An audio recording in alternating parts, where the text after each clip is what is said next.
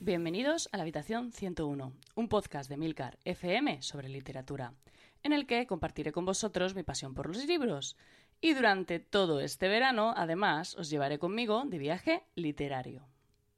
Y hoy nos vamos a ir hasta Marruecos, para conocer a una autora nacida en Rabat, de padre marroquí y de madre franco-argelina. Su nombre es Leila Slimani. Leila reside actualmente en Francia, aunque vivió hasta los 18 años en Marruecos. Se ha llevado varios premios por sus novelas, que son bastante conocidas, tanto en su país de origen como en su país de residencia actual. Y bueno, se dice de ella que es toda una promesa de la literatura. Y por lo que he leído, todas, todas sus novelas tienen eh, unas reseñas, bueno, buenísimas. Aunque, como os decía, tiene, tiene varios títulos publicados. La novela que yo os he traído eh, se titula Canción Dulce. Y la verdad es que es, un, es una historia que impacta desde el principio. ¿Y por qué impacta desde el principio? Bueno, pues porque curiosamente eh, Canción Dulce empieza por el final. La primera escena que tenemos en la novela es, es una bomba. O sea, te deja descolocado. No, no os la voy a contar porque creo que va a causaros más impresión si lo leéis. Pero bueno, ya os digo que, es como un comienzo muy, muy brutal. Eh, la historia trata de una familia eh, que está formada por Miriam, que es una abogada magrebí, por su marido Paul, que es un productor musical francés, y por sus dos hijos, Mila y Adam. Eh, bueno, Miriam está, está, bastante insatisfecha con su vida, así que decide que, quiere, bueno, ella se dedica a cuidar de, los, de sus hijos, ¿vale? Entonces decide que quiere empezar a trabajar como abogada, que es la, carrera que ella estudió. Así que la familia se pone a buscar a um, una niñera para que se haga cargo de los niños. Pero claro, no les vale cualquier niñera. No quieren que sea ni magrebí ni africana, y bueno, aquí empiezan a aparecer un poco los prejuicios racistas ¿no? de esta familia bien francesa.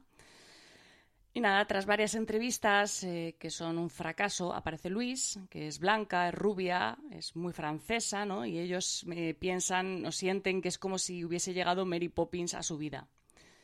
Y todo parece ir sobre ruedas. Pero la realidad es que es que no. Todo esto va a explotarles en la cara porque esta novela va a tratar precisamente sobre, sobre el racismo, los prejuicios, lo que creemos saber de los demás eh, simplemente por su apariencia y lo equivocados que podemos llegar a estar. Pero también va a tratar sobre la, soledad, la dependencia, el egoísmo, ¿no? Y en parte sobre ese ritmo de vida acelerado que, lleva la sociedad actual. Es una novela directa, muy, muy cortante, ¿no? Que expone a sus personajes sin, sin medias tintas, dejando que el lector los juzgue abiertamente. Y bueno, ya os digo que ninguno va a salir muy bien parado. Durante toda la lectura hay un, ambiente como de tensión psicológica, ¿no? A mí en parte me recordaba, no sé si la habréis visto, una película del 92 que se titulaba La mano que mece la cuna. Y de hecho a Luis, la, niñera de esta novela, me la imaginaba un poco como Rebeca de Mornay. Aunque bueno, ya, ya os digo que las, las motivaciones de una no van a tener nada que ver con las de la otra.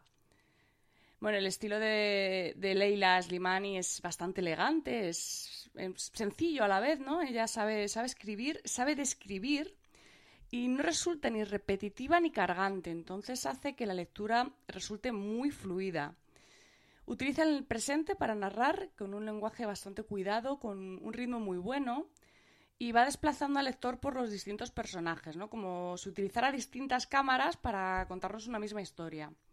Tiene también algunos flashbacks, eh, capítulos en los que nos va a ir desarrollando un poco más la historia de Luis, la, niñera. Y como no, flash forward, ¿no? Donde vamos a ver también pues escenas del futuro, ¿no? Entendiendo como futuro lo que sucede al empezar el libro, ya que el resto de la historia está narrada en presente, como os decía. Y bueno, desde luego Leila Slimani es una autora que merece la pena conocer porque creo que su nombre va a ir cobrando relevancia en el futuro. Y bueno, es una autora en fin, que yo creo que hay que tener en cuenta. Si no es con esta novela, pues con cualquiera de sus otros títulos. Muchísimas gracias por el tiempo que habéis dedicado a escucharme. Espero vuestros comentarios en nuestro grupo de Telegram, t.me barra habitación 101. Y como siempre, los comentarios se quedan abiertos a sugerencias, países y libros para incluir en este viaje. Leed mucho y recordad, nos encontraremos en el lugar donde no hay oscuridad.